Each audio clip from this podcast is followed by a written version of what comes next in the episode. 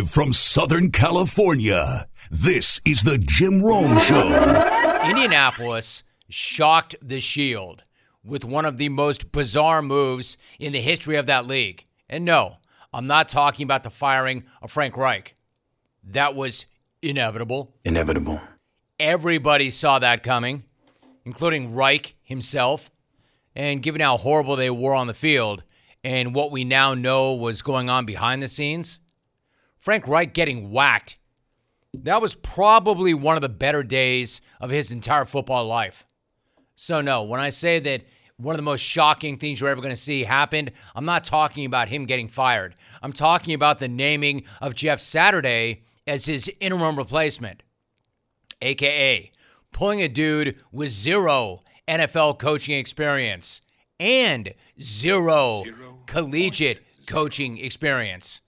I'm not even saying head coaching experience. Zero N F L coaching experience, zero collegiate coaching experience. And they pulled this guy right off the set in Bristol, where he had been screaming hot takes and trying to get people to look at him like the rest of them. And they're going to drop this guy right on the sideline. In other words, Jim Irsay hired Jeff Saturday out of nowhere to throw him straight into the fire Sunday. And if it's anything other than a genius tank maneuver in an attempt to pull another Pinky or Andrew Luck out of the draft, then it is bizarre. In fact, beyond bizarre. It's insane. I mean, it's unprecedented. It's all Jim Irsay. And leave it up to Irsay to call a presser to make one of the wackier things that has ever happened look even wackier than that. Like if you thought the private jet antics were wild, you know, I keep the private jet. Wait until you hear what he did last night. And yes, I did say last night, as in during Monday Night Football. He made one of the most bat-bleep moves we've ever seen yesterday, and then he called a primetime presser. Like what? In an attempt to dump that news? Try to hide that behind the Monday Night Football broadcast? Like you were just going to kind of slide that in and nobody would know? The problem with that decision was the plan ended up upstaging the game itself.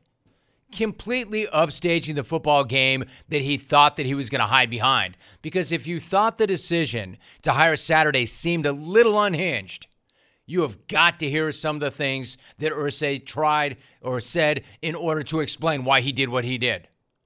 Now, we knew this dude was slightly out there. Come to find out, my man is so far gone, there is no coming back. The first thing he wanted to make clear is that the standard in Indy is the standard, and it's high, and that Frank Reich failed to meet that standard. Unfortunately, Irsay tried to make that clear in the least clear way imaginable. Expectations are high here. Look, we're the fourth winningest franchise in the league since two thousand. All right, that means in the upper quartile of winners, we're in the top quartile of that upper quartile. That's rare air. Uh-oh! Uh-oh. Quote, we're in the upper quartile of winners. We're in the top quartile of that upper quartile. In the upper quartile of winners, we're in the top quartile of that upper quartile. And that's what? Rare air? Rare air. My that's man. Rare air. Never mind that, frankly, you had nothing to do with that. Frankly, it had everything to do with you lucking into drafting Pinky and drafting the nerd. That's why you were in the upper quartile of the upper quartile of the upper quartile. In the upper quartile of winners, we're in the top quartile of that upper quartile. What? That is incredible. And it's rare air. I don't know, my man. I think the only rare air is whatever the hell he's smoking. Nothing like trying to calm your fan base by making insane decisions and then coming out and rambling on like a person who has completely lost their mind and rambling on incoherently about these wacky decisions. And that was just the beginning of this mind-numbing rambling. Next, he compared his interim coach with zero N F L coaching experience to, wait for it, Don Shula. You want to bet against this guy? Put your money down, people. Love to see it. Love to see it. You know, because I, I, I know what, what he's about, and, and so does Chris. And, and uh, yes, there's a maturation curve. Shula was thirty-two years old. He had three nondescript years with the Detroit Lions before he took over the reins in nineteen sixty-three. No, the game is not different. We don't build rockets to go to Mars. We're not nuclear scientists. That is none of our jobs here. It's a very simple jobs that we do here. Oh, man. I don't give a damn about them playing football. I would pay good money to hear that guy just go on for three hours every single Sunday about anything he wants. How about him just challenging everybody? Oh, you want to bet against this guy? Ho, ho, ho, ho! I'll take that bet. I'll take all your bets. This guy is incredible. Listen to this. You want to bet against this guy? Put your money down, people. Love to see it. Love to see it. Like, like you know, this dude knows I, something I, nobody I know else knows. What, what, Love to see it. Bring it on. Bring it on. You want to bet against this guy? Yeah, actually, yes, Jim. I would love to bet against this guy, especially coming off the weekend where I got my ass kicked and lost every bet. Hey, are you challenging me to bet against a guy who has never coached in the N F L or on the collegiate level? Love to see and it. And you're laughing in my face about that. Oh, I'll take that bet, Jimmy. It's like, and nothing against Jeff Saturday. It's not his fault he got hired. It's not his fault he's never coached in the N F L. It's not his fault that he's never coached on the collegiate level. It's not his fault that he's a high school coach, or was. It's not his fault that they pulled him out of Bristol where he was yelling hot takes. But for Irsay to come out here and say, hey, man, you want to bet against this guy? Oh! Like, if you're finding all of this hard to follow, you're not the only one. In fact, nobody can follow any of this. The hell is he doing dropping Don Shula's name in relation to hiring a former high school coach with no N F L head coaching experience, or any N F L coaching experience, or collegiate coaching experience to coach his N F L team? Unless he's talking about one of Shula's steakhouses, he has got to keep Shula's name out his mouth. And how about all that verbal diarrhea about building rockets and going to Mars? Building rockets? The hell is that all about, Neil Armstrong? We don't build rockets to go to Mars. We're not nuclear scientists. Get your ass to Mars. Well, what does building rockets and going to Mars have anything to do with anything? Again, the hell is this guy even saying or laughing about? So he goes out of his way to basically say the Colts aren't NASA. But then he turns around about two and a half minutes later and said his franchise operates like the C I A. You got that, people? They're not NASA, but they are the C I A. You operate like the C I A. It's very analytical. It's very unemotional. It's very, very methodical. I wanted a winning coach, a winning playoff coach, a winning coach that was proven to come in with our franchise. Now, I'm glad he doesn't have any N F L experience. I'm glad he hasn't learned the fear that's in this league. That's because it's tough for all our coaches. They're afraid. They go to analytics, and it gets difficult. I mean, he doesn't have all that. I mean, can I use the S word here? Holy-ish. I, I want a guy with experience. I want a guy who's been in the N F L and who has experience. You know, I don't want a guy with experience. Holy crap, how many times can you contradict yourself in one clip? Eric in Orlando is in absolute awe of what Irsay just did. I don't fish on boats, okay, Matt?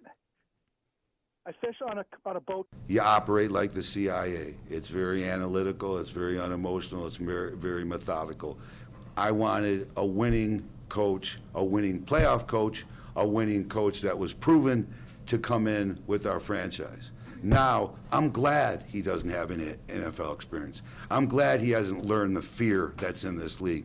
That's because it's tough for all our coaches. They're afraid. They go to analytics, and it gets difficult. I mean, he doesn't have all that. What? he, does he have a boat? Does he fish on a boat? Like at the start of the clip. Okay, Matt. Uh, okay, N F L. Irsay says he operates, quote, like the C I A, very analytical, and that he wants, quote, a winning coach that was proven. But then in the very same clip, that very same thought, he attacks analytics and says, quote, he's glad Saturday doesn't have any N F L experience. Now, I mean, I'm glad he doesn't have any N F L experience. I thought you wanted somebody who's won on that level before and has I experience. A winning coach, a winning playoff coach, a winning coach that was proven.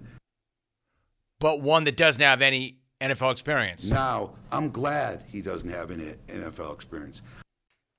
Did you know that a fire department responds to a fire every twenty-three seconds? Smoke and carbon monoxide alarms help provide an early warning in the event of a home emergency. Having enough first alert smoke and carbon monoxide alarms is one of the best things that you can do for your home and your family. So install alarms on every single level and in every bedroom of your home. Once the alarms are installed, it's then important to maintain them by testing them with regularity.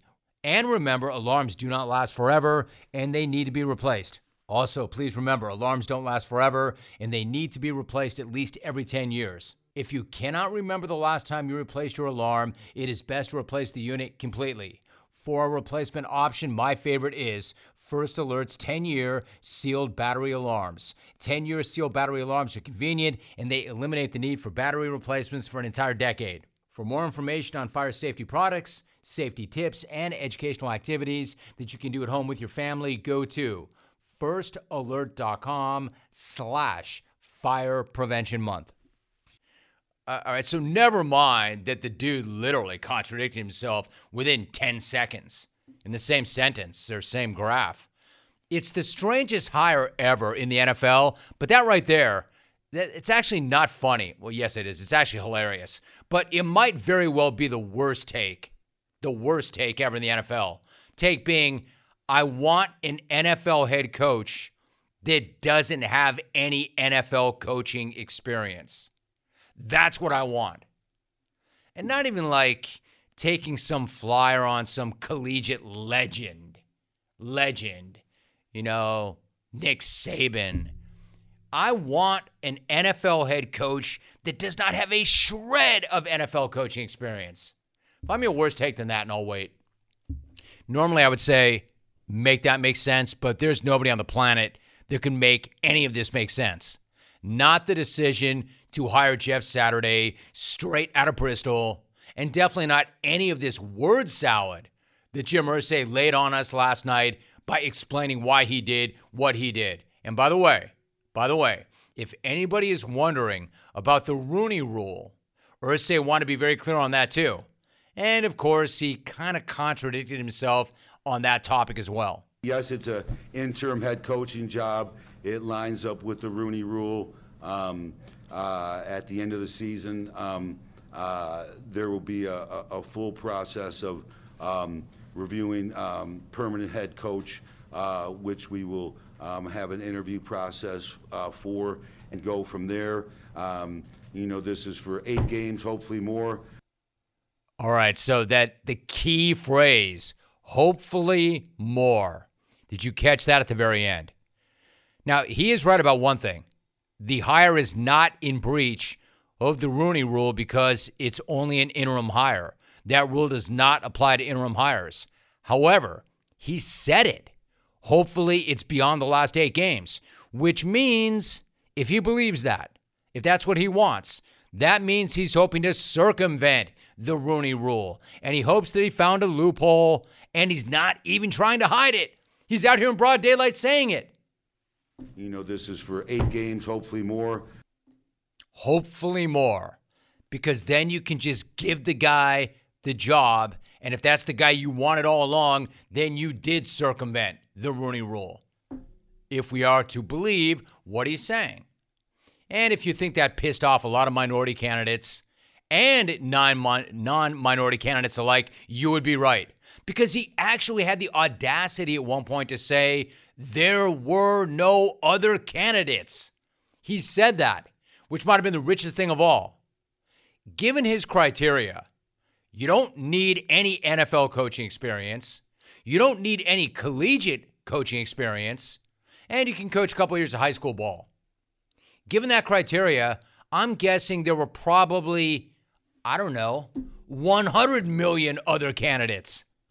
And I know a handful on his own staff right now that would be much better, including two former N F L head coaches that would be better, including one John Fox. Hey, John. Speaking of which, it does beg the question, what did John Fox say when you told him he was not going to be named the interim head coach? Ring, ring, ring, ring, ring, ring, ring, ring, ring, ring, ring, ring, ring, ring, ring, ring, ring, ring, ring.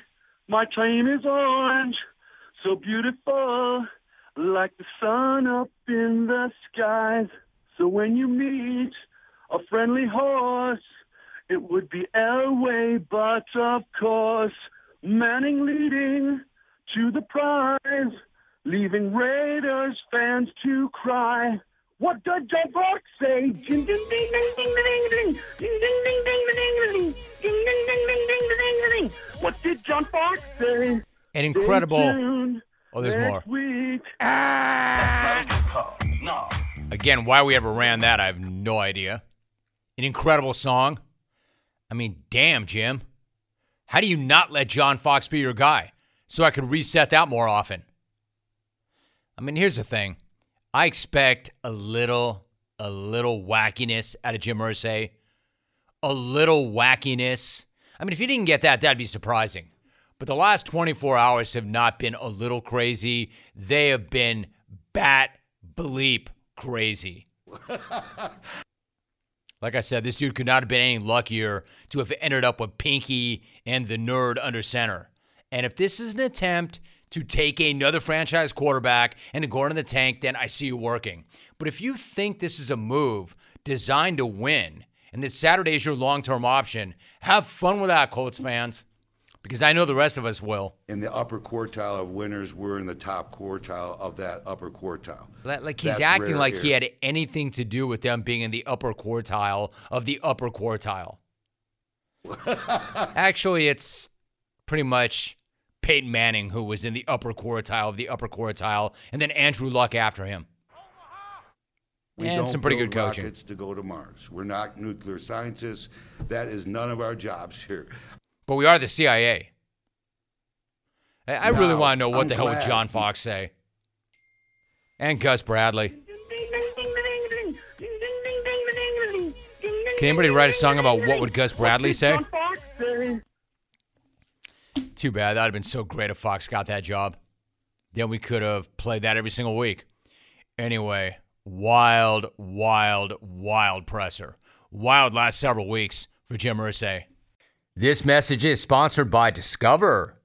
Did you know you could reduce the number of unwanted calls and emails with online privacy protection, the latest innovation from Discover? Discover will help you regularly remove your personal info, like your name and address, from ten popular people search websites that could sell your data, and they will do it for free. Activate in the Discover app and see terms and learn more at discover dot com slash online. Privacy protection. Nakobe Dean is my guest. Nakobe, it's good to have you on. How are you? Hey, I'm well. I'm well. Good, yeah, you're good. I'm doing great here. So let me ask you, you haven't been there that long. You're just a rookie, but what's it been like living and working in the city of Philadelphia, especially this year? Oh, yeah, it's been different. It's definitely been different. You know, it, uh, it starts off with me coming from the South and living in the South my whole life. Now I move up north, you know, um, and living in the city. It, it's definitely been different, but as far as living in Philly, it's been great. You know, uh, the Phillies was, were, were rolling. They made it to the World Series, so the city was was is lively. Nakobe Dean joining us, no doubt about that. It's a great time to be there. As disappointing as that was, I mean, just to get caught up in that vibe and that energy. Now, you won a national championship last year. You're a member of the last remaining unbeaten team in the N F L. You know as well as anybody what it's like to have a target on your back. What's it like having that bullseye, knowing you're going to get everybody's best shot every single time you step on the field? Yeah, that, that's what we want. We want everybody's best shot because we're going to give everybody our best shot, you know, um, and – I'm coming from Georgia, it's kind of like we don't look at it like a target on our back. We're not the uh, we not the hunt team. We are the hunters. So it's like we go into every week with that mindset.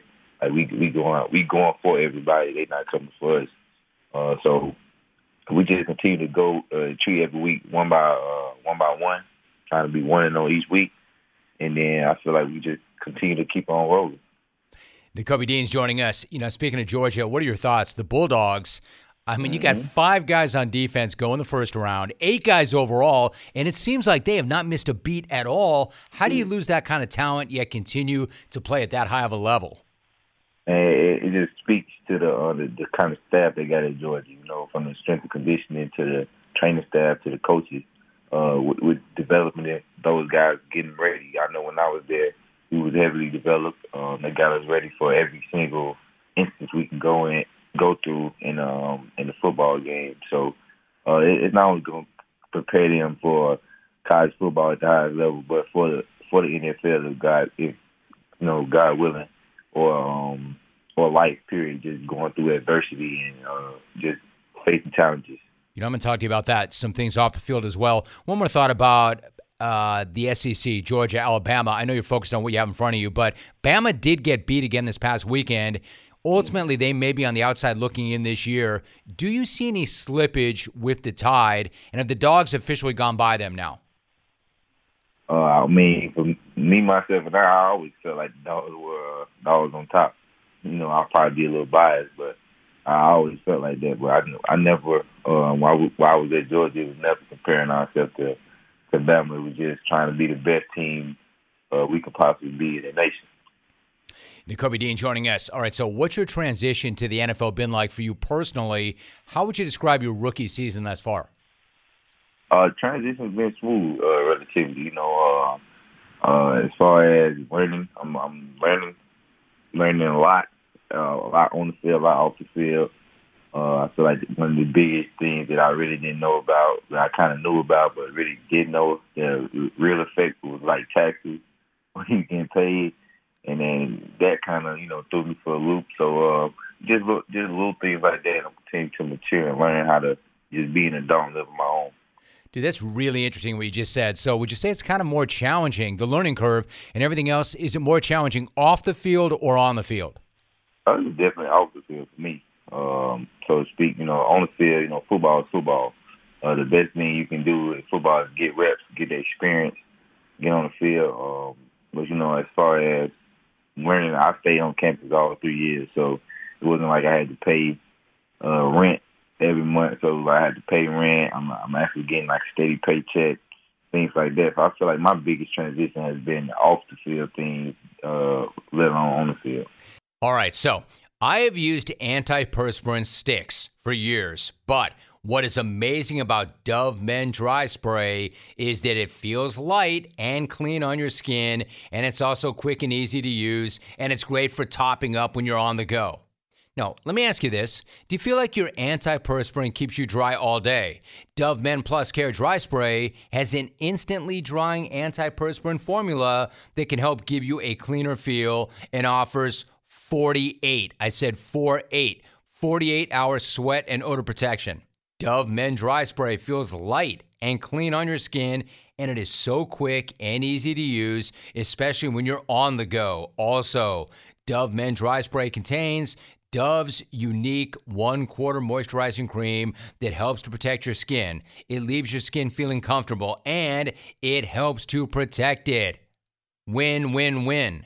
Try Dove Men Dry Spray. Goes on dry, clean feel all day. Nakobe Dean's joining us. You know, it's really interesting. Your parents, and they both had a military background. Your father was mm-hmm. a doctor. They would tell you growing up, your mind is going to take you further than your feet. feet. Right. I love that. So how did they feel about it when you were an athlete, when you were young? And back then, when you were young, what did you ultimately think you would do when you grew up?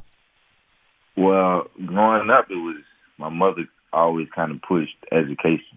My whole family pushed education. I've never had any um, collegiate athletes in my family, so it was like education, education, education. Then kind of like I got to I got to high school and I got my first offer, and it was like, wait, they paying, they'll pay for your school, uh, free free scholarship, you know. So it's like when that happened, it's kind of like, okay, it's still education, but it wasn't until I got to like probably tenth grade where it was like, okay, I can really uh, take this far.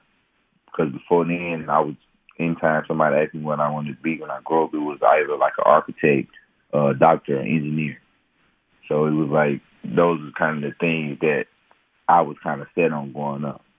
It's really interesting. Nakobe Dean joining us. So you're looking, obviously, to make an impact not only on the field, but also off the field. In fact, you're involved with the Oral and Student Health Impact Project mm-hmm. School Tour. Exactly, Nakobe, what is that, and why is that a cause that's so important to you?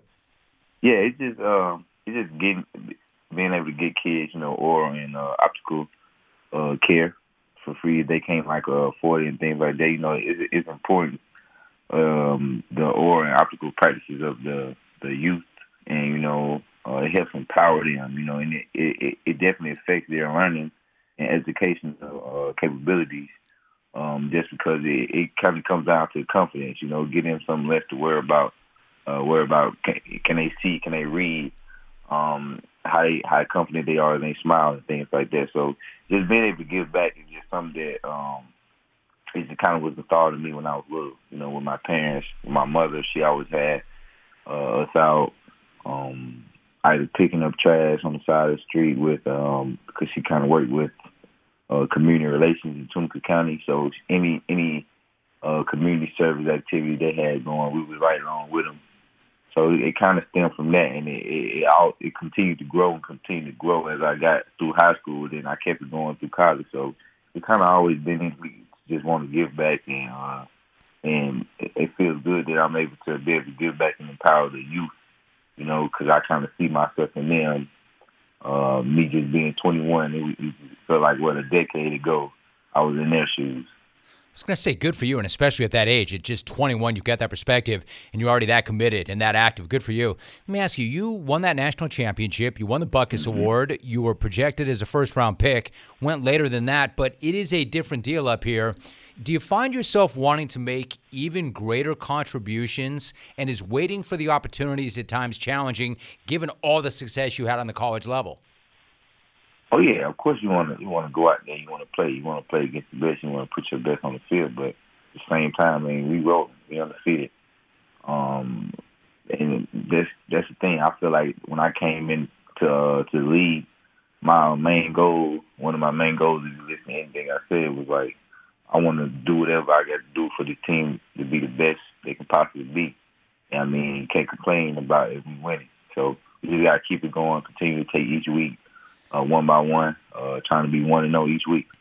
All right, so what about the next one? Before I let you go, you've got the Commanders. It's a Monday night matchup, a divisional matchup. Mm-hmm. I understand keeping the main thing the main thing. You've got to do that. But Monday night is always special in that it's prime time. The nation is yep. watching. Your peers are watching. And in your case, you are undefeated. Are you and your teammates looking to not only go out there and handle your business, but to put on a show and show exactly who and what you are to everybody? I mean, we try we try to uh, do what we do um, every every single week, and you know, if doing what we do is putting on a show and showing everybody uh, how dominant we can be, um, and then that's that's then that's what it is. We you know we just trying to be one and know and win, no matter how we do it. Uh, we're just trying to continue to get better as the season goes on and not, you know, uh, peak out. So we're just trying to continue to climb and climb and climb and just get better and better as the season continues. He's a linebacker for the Philadelphia Eagles, played his college ball at Georgia, a national champion there, a Buckus Award winner. Philadelphia's eight and oh, and they are playing on Monday night. Nakobe Dean, my guest. Nakobe, great to have you on. Appreciate your time. Yeah. Good luck. Good talking to you. Thank you. Thank you. Are you craving some protein after a good workout? Do not make a shake or eat a bar. Instead, grab a bag of beef jerky from Old Trapper. Why Old Trapper? Because Old Trapper beef jerky is tasty and tender, and it's made with real strips of steak and quality spices that are smoked over a wood fire. Old Trapper is a family-owned business that takes smoked beef extremely seriously, and you can taste it in every single bite. I mean, who wants dried out, tough beef in a bag? No one. It's like eating a shoe. Old Trapper is the real deal, and it comes in four amazing flavors. Old Fashioned is sweetened with a touch of brown sugar goodness, teriyaki, peppered, and hot and spicy for those of you who like to take things up a notch. Next time you want a great protein and energy snack that you can have anytime, anywhere, grab some Old Trapper beef jerky. Look for Old Trapper in the Clearview bag. That way you can see the quality you're buying. Look for it in major retail stores near you. If you don't see it, ask for it by name, because no other jerky compares Old Trapper with your beef. It might have been upstaged by the Wild Presser last night, but there was a game last night. There was a game last night, and it was a primetime football game last night, and the Ravens flock was ready to fly. Ravens flock, let's fly. I'm sure that's not going to be the last time we hear that guy. Anyway, I bet Lamar was leading the team through some high knee drills on that flight home again last night, because just like eleven days ago in Tampa, this game was all Ravens. And then once again, Justin Tucker was running smack from the team jet after the win. Justin Tucker, you know, you're a man of the people. Um, Marlon, last time you had me on here, you, I got I got myself into a little trouble, all right? You, you get, but look, man. So you're going to have me mess around and say something silly like racks on racks, smoking on that Saints pack, but I don't want to I don't want to, I don't want to do that. I don't want to get myself in trouble again, so I'm, I'm... Racks on racks, smoking that Saints pack. Racks on racks, smoking on that Saints pack. But... And running that Saints smack. I mean, at this point, the Tucker airplane postgame is every bit as entertaining as anything that's happening on the field every week with the Ravens. In fact, Baltimore managed to make winning easy look kind of hard last night. I mean, no, the game was never close. And Lamar did go twelve for twenty-two for one hundred thirty-three yards. Not exactly a laser show. Then again, the dude was doing crazy things as always, extending plays over and over again. And, you know, it's never a good thing when it looks like the quarterback wants to give the hands to his own offensive line right there on the field. In fact, I thought for a moment we might get some fists flying right there in the fourth quarter. And this time, delay a game, offense, a five-yard penalty, second down. And Lamar Jackson getting into it with... I think Ronnie Stanley after that. Oh, I, I know he was. I know he was. So on the one hand, it doesn't exactly give off winning vibes, even if this game was all Ravens. So the optics might not be great, and the vibes might seem bad, but the reality is things are pretty damn good for Baltimore. As banged up as they are, and they are banged up. They're six and three. They're in first in the A F C North. They're headed to a bye, which is coming at a really good time. And then their next four opponents are the Panthers, the Jags, the Broncos, the Steelers. And they need that bye. Sometimes the bye comes when you don't necessarily need it or want it because you're playing so well. Man, they need that bye. They are busted up and have been pretty much the entire season. In fact, we talk about it every single week on Jim Rome's Big Head Bets with the pro football doc, Doctor David Chow. Last night was no different. They didn't have Andrews, Bateman, Edwards, Dobbins. I mean, that would frustrate anybody, much less an all-world quarterback who seemingly has to do almost everything himself every single week. But I'll tell you what they did have. In addition to Lamar, they had that ageless wonder, Justin Houston. And this dude just keeps balling the hell out. Impressive enough that Houston has eight and a half sacks already this season. But my dude's only played in five games. And last night was not just his best game of the year thus far. That was one of his best nights ever. He already had two and a half sacks when he basically stuck the dagger into Andy Dalton and New Orleans with this fourth quarter pick. They get down there and they haven't been able to capitalize when they've had opportunity. This one batted up in the air and picked off. What a night by Justin Houston. Urban got his hands on it, and Urban comes away forcing the takeaway by Houston. His first pick. Justin Houston's had a lot of great games in his twelve-year career. They haven't been much better than this. No, this has been amazing. It was amazing. Like, nobody knows better who or what that guy is than that guy. But even that guy had trouble explaining what was going on last night. things is happening on the field. Like, I can't even explain. I don't even know what I'm doing some of these times. Until, like, I come out the field and guys like, you just, you just did this, you just did that. And so I just think it's amazing how God working through me right now. So essentially, Justin Houston went all X-Files on himself, like unexplained phenomena on the football field.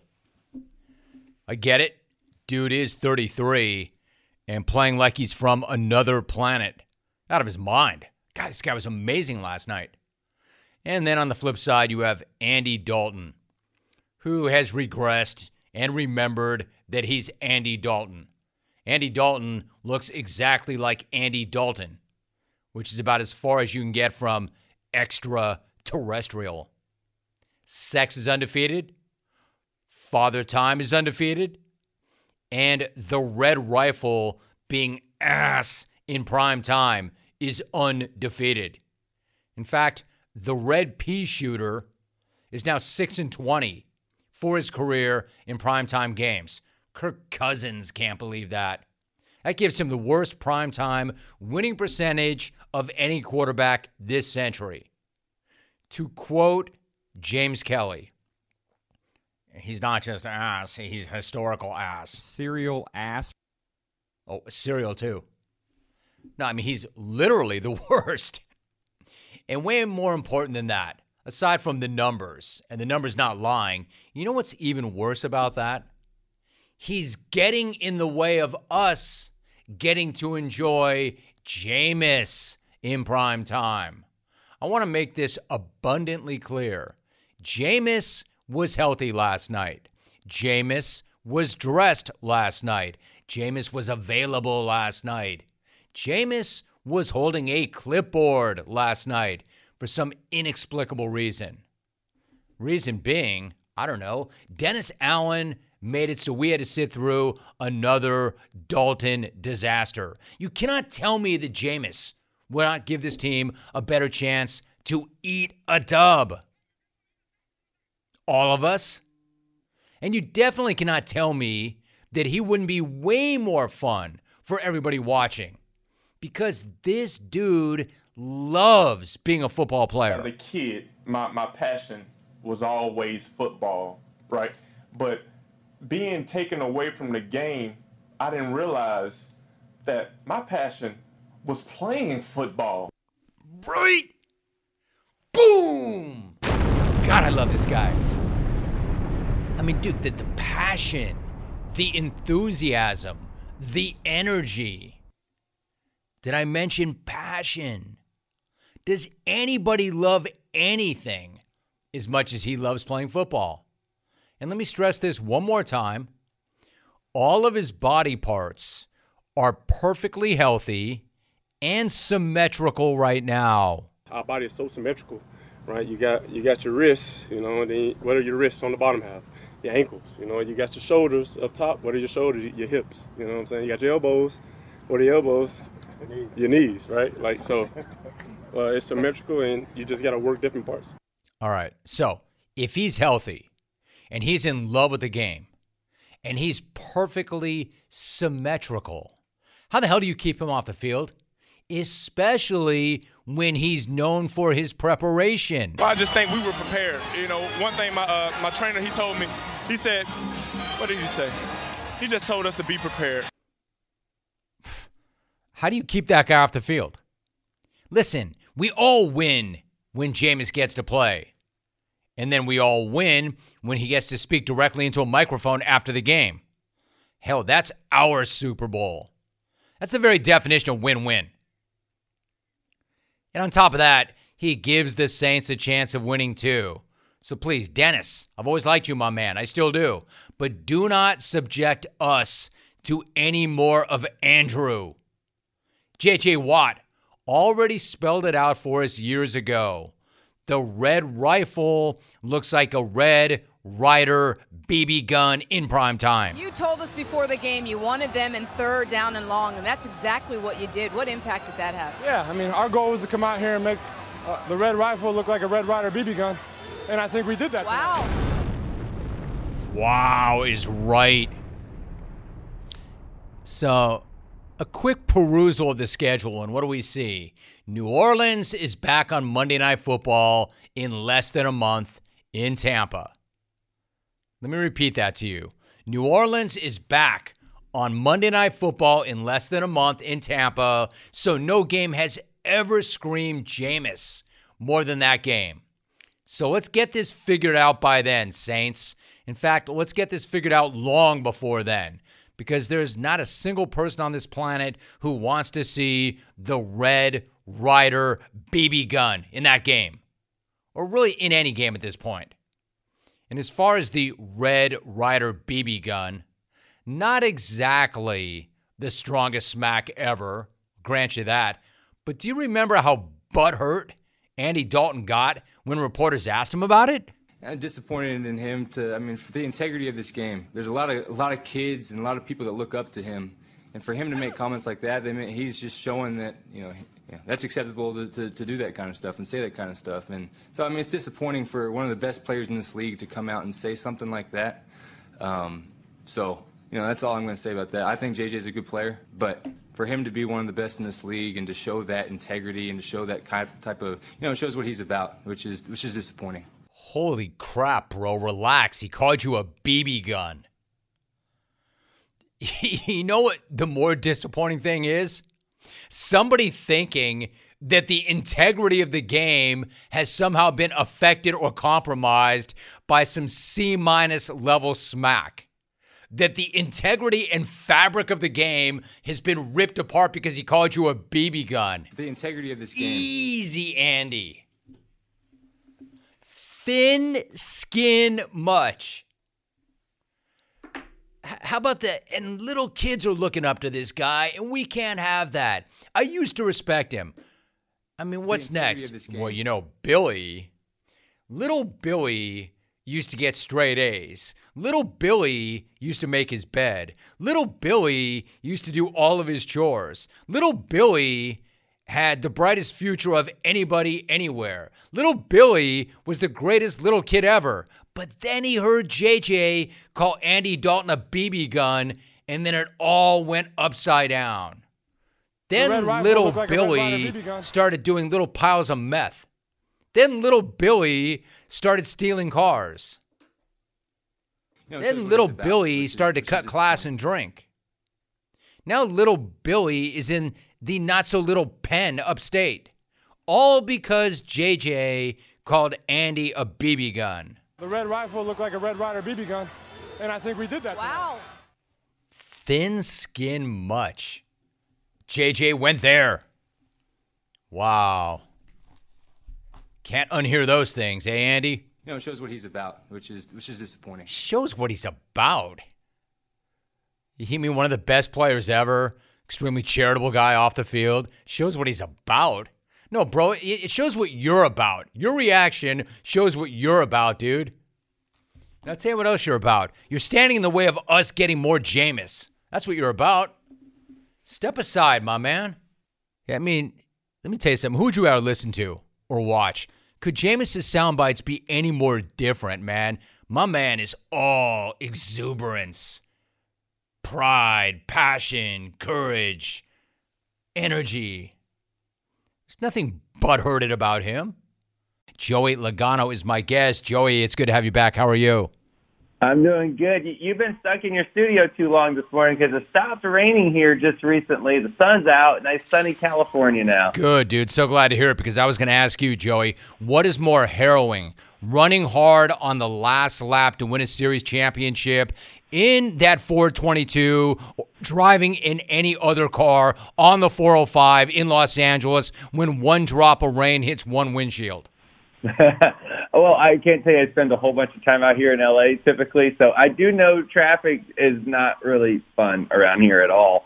Um, but I'd say uh, I'd I'd much rather be in my race car, at least, than and be in that traffic jam where at least it's moving. Traffic's flowing a little better on the racetrack. Oh, no, dude, trust me, you'd much rather be in your car on the track than you would on the four oh five or on any freeway here in Southern California. We do not do well with the elements. All right, so you wrap up your second series championship this past weekend. Congrats. How you feeling right now, and has it fully sunk in yet?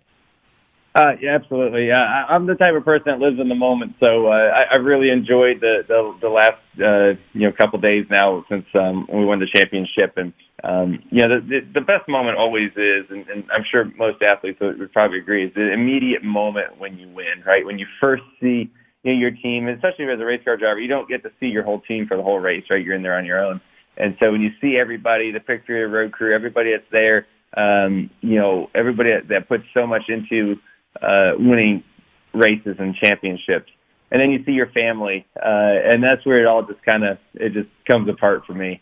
Uh, it's a, it's a, such a special moment um, to celebrate together, and th- that's what it's all about, right? The, the first fifteen minutes is is the best. And and so cherishing that, that time is what it's all about. Joey Logano joining us. I'm glad you mentioned that, Joey, that you said that most athletes would probably tell you this. I was going to ask you, most athletes, it seems to me, frankly, and, you know, they may not say it, but not every athlete wants the pressure that comes along with being on the biggest stage. You know, frankly, they're not at their best when stakes are highest. At the same time, I know other athletes are at their very best when the pressure is greatest. Do you feel like you and your team are able to dial up the performance when it matters most on the biggest days? It, it sure seems like it. Um, you know, I, I feel like, yeah, yeah, the pressure is real. Is it comfortable? No, it's not comfortable. Like it's it's it's a lot, but it also brings for for me personally, it brings the best out of me, um, and and I love that. That's what playoffs are about in any sport. And when you put a, a championship race like this on there, yeah, the pressure's at an all time high, and and I think that that is something that goes through the whole team though. It's not just me.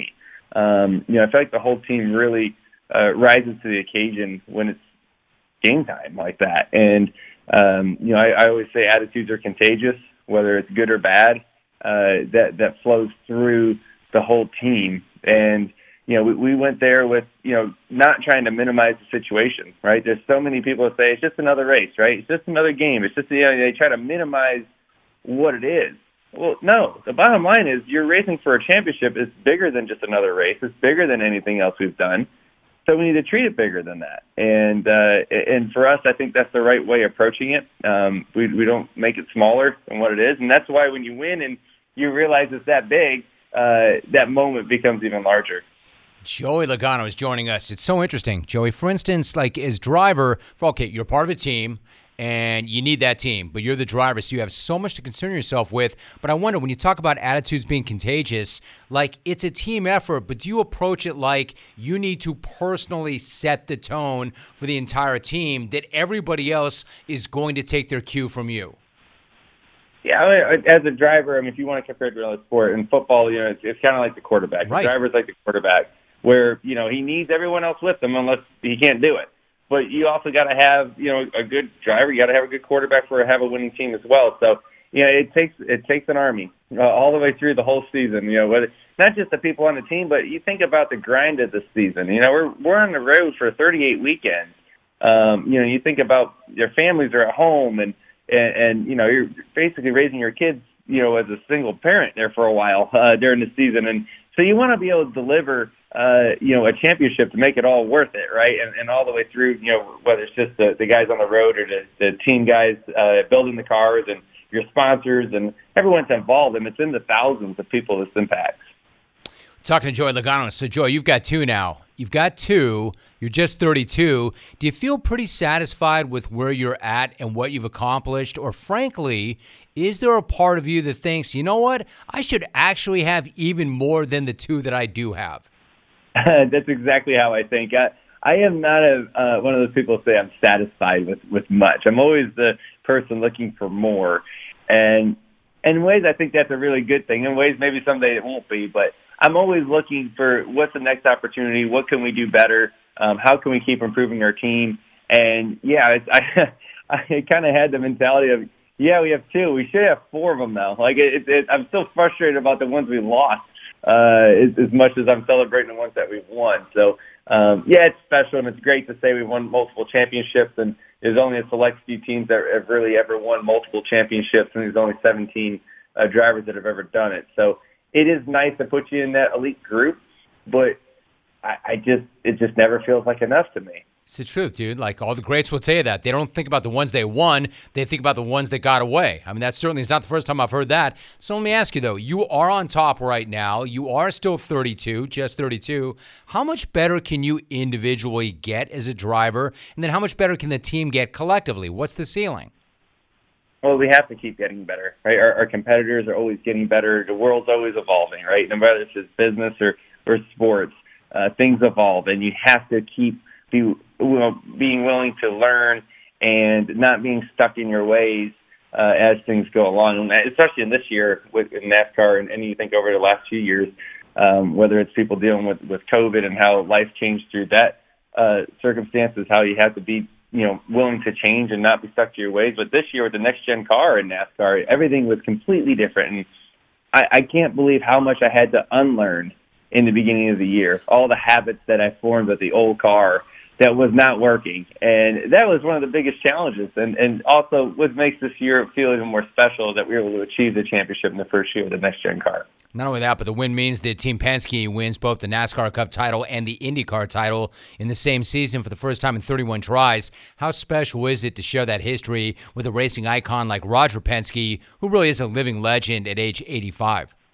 Oh, absolutely. I mean, Roger is, uh, you said, a living legend uh, in, in sports and business um, and motorsports. Like, it is, uh, it's his forty-third motorsports championship. You think about forty-three championships he's won over over fifty-something years of racing. And so uh, it's neat to have your name on that list with him. And, and he does it correctly. I, I think that's why he's been around so long, and people love Uh, working for him. He, we always have a term called the Penske way, right? If things are done a certain way, we look a certain way, we act a certain way, um, and he just wins, right? And that's the people you want to be around. I always say it. You can't fly like an eagle when you're working with a bunch of turkeys. And there's a bunch of eagles working over there, and, and it really uh, makes it special uh, when we're able to be successful. So we're going to enjoy the victory for sure. We'll enjoy the championship. And we're going to be ready for twenty twenty-three. I like it. In fact, you got me to my last point. I was going to say, how long are you going to enjoy the victory, and how long before you get back into the garage and start getting ready for next season? Um, I would say we're uh, we'll probably enjoy this for a little bit. Like you said, for, for our race team to achieve something we've never done before with the IndyCar Championship and the Cup Championship, uh, we'll probably have a few parties. I don't know what they are yet, um, but also the opportunity that comes along after you win a championship to impact your sport in a positive way, but also your race team uh, in a positive way, that growth. And, you know, you have a lot, it's a lot different when you say you're the current champion of a sport. Uh, a lot of things can happen. And so using that for, for the right reasons and, and making some real gains is, is what the, the goal needs to be right now. Love that. Well said. He is the twenty twenty-two NASCAR Series Cup champion and now a two-time champion. He won Sunday's championship for a race at Phoenix Raceway. He is here in Southern California. He is Joey Logano. Joey, congrats. Great to have you back on. Thanks so much. All right. Love being on your show. Thanks. Good night, night.